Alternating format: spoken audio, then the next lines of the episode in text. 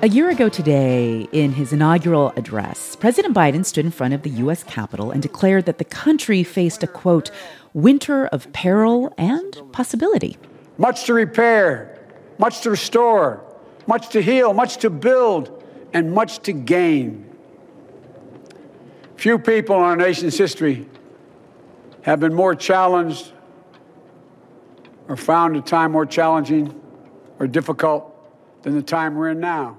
Well, here we are, one year later, in another challenging winter, with the nation still in the grips of the pandemic. A pandemic that was priority one when Biden took office. Other priorities included climate change, racial equity, the economy, healthcare, and immigration. And this is certain. I promise you, we will be judged, you and I, by how we resolve these cascading crises of our era. At the time, 400,000 Americans had lost their lives to COVID 19. Now, the number is more than twice that.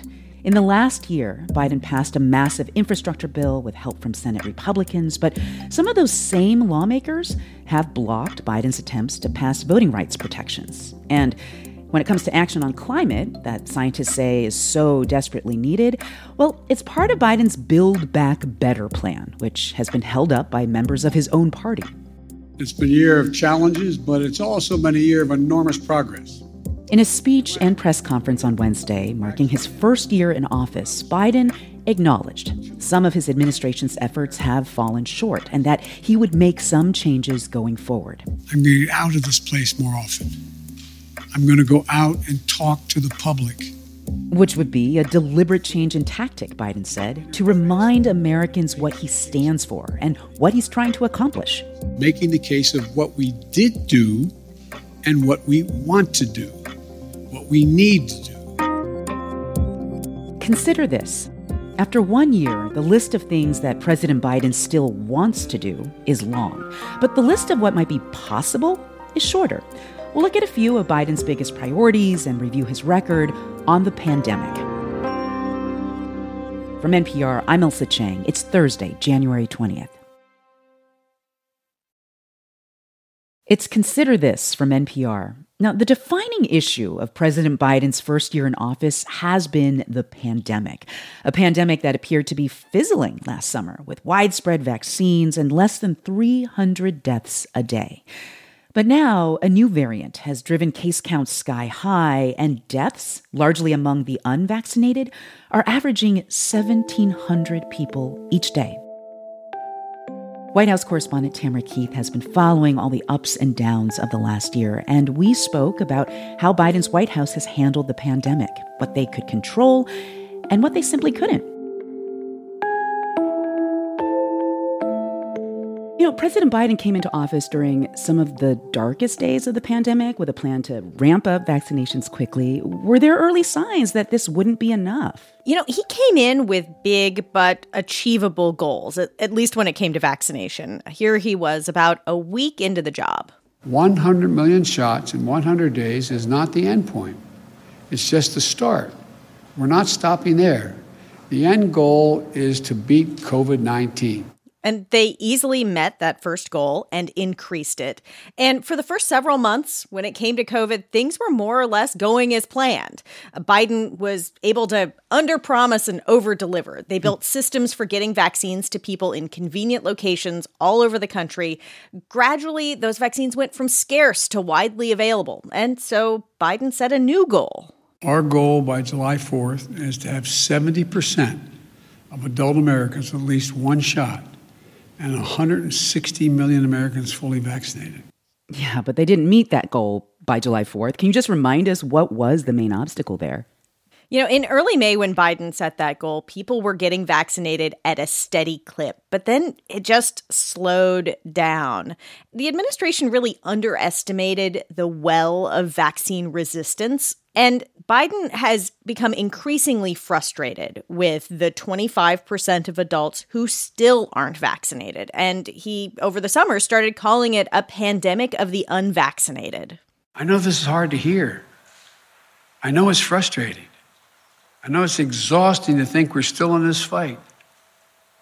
And I know we hope this would be a simple, straightforward line without problems or new challenges. But that isn't real life.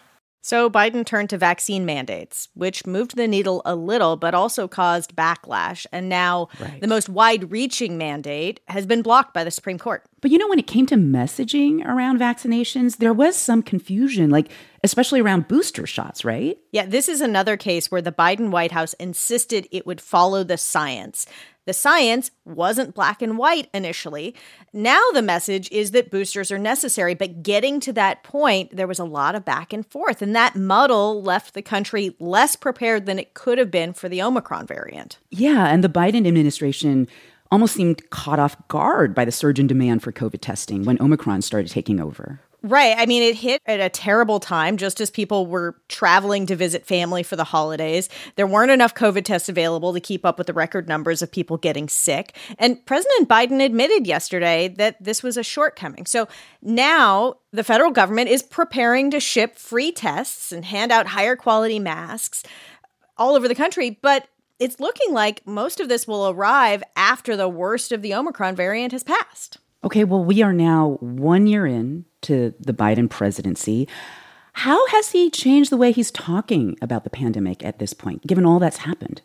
Yeah, he, he isn't talking about getting the pandemic behind us like he was a year ago. Now he is talking about living with it, as he did yesterday at his press conference. Some people may call what's happening now the new normal. I call it a job not yet finished. It will get better. We're moving toward a time when COVID 19 won't disrupt our daily lives. Well, can we just talk about the politics for him at this moment? I mean, where does this leave President Biden, who came into office promising to manage the pandemic with utter competence? Where do things stand for him politically now? The failures and missteps and let's just say sheer bad luck are all a problem for him. An average of polls looking at approval of his handling of COVID just crossed into negative territory.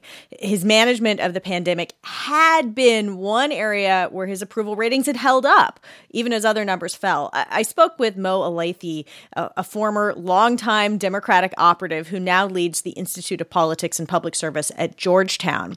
He says the problem now is anxiety, not so much even about getting sick as just everything else. People are anxious over rising inflation, whether or not their kids will be able to stay in school, whether or not their small businesses are going to be, you know, there's going to be another lockdown. He says President Biden has to speak to that anxiety.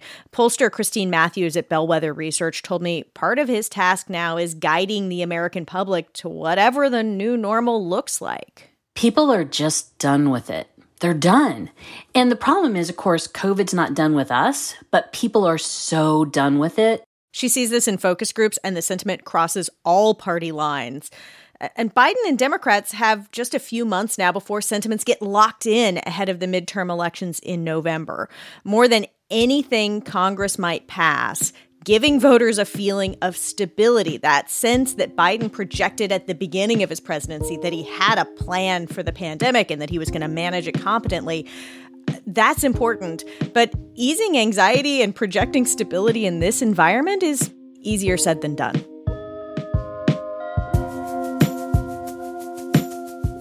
That was NPR White House correspondent Tamara Keith. Of course, the pandemic is not the only thing on President Biden's plate. As we mentioned, large parts of his agenda have been blocked by Republicans in the Senate, including voting rights legislation and his Build Back Better plan.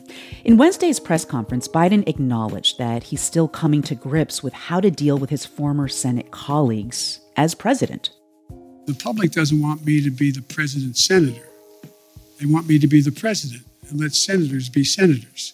And so if I've made I've made many mistakes, I'm sure. If I've made a mistake, I'm used to negotiating to get things done, and I've been in the past relatively successful at it in the United States Senate, even as vice president.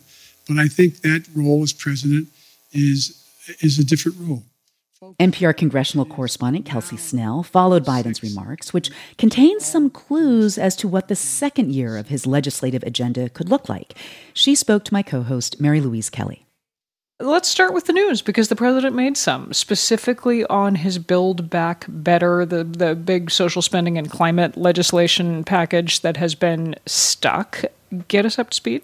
Well, he admitted that the bill is stuck, as you said, and that he believes Democrats will need to break it up to pass what they can now and try to come back and do the rest later. You know, he specifically mentioned universal pre K and climate change as things he thinks can get done, but he does not think that the child tax credit can be part of a scaled down effort. You know, that's really significant because Democrats unified around that element. It was a huge part of how they sold the legislation to the public. It's also a provision that kept millions of kids out of poverty. Leaving that out gives Democrats a lot less to hold onto, particularly progressives who already feel the climate change provisions may not go far enough, and they worry that the pre K program is a temporary expansion rather than a long term program. You know, Biden talked about the limits of narrow majorities, which have been very clear throughout his presidency, but this is the first very public signal that he is backing away from what he promised both to voters and to his party. Speaking of Democrats unifying or not unifying, um, Democrats in the Senate have been focused on Biden's other big call, uh, addressing voting rights, changes to the filibuster. They have not been able to meet the president's demands on either of those. What's what's happening inside the Democratic Party? You know, watching the press conference and the Senate floor on split screen was kind of like watching two different realities. Biden was saying he didn't overpromise, but as he spoke, Joe Manchin of West Virginia was on the Senate floor saying that another bill that Biden had personally endorsed won't be moving forward thanks to opposition within his own party. Manchin was saying he wouldn't support changing the filibuster to get voting rights done, and that is certain to enrage already disappointed voters. You know, activists and people in the Democratic base have been calling for a confrontation about the filibuster for months. And, you know, some Democrats felt they needed to prove that Manchin can't be moved with sheer force. But none of that answers what will move them and what will help Biden get his agenda done. Meanwhile, let me try to pin something down. Re- Republicans are blocking these voting rights bills, uh, which target voting restrictions in Republican led states. Does that mean, Kelsey, that Republicans are lining up uniformly opposed to doing anything in the name of protecting voting rights? No, they are opposed to these specific bills, and some Republicans are on board with other things. Lisa Murkowski of Alaska, in particular, gave a lengthy speech about why she's opposed to these bills but favors some action on voting rights. Here's how she framed it Solutions to these difficult problems come best when we are able to be working together. And I know that we are very fractured in this body, and it has made it hard. But hard does not mean it is impossible.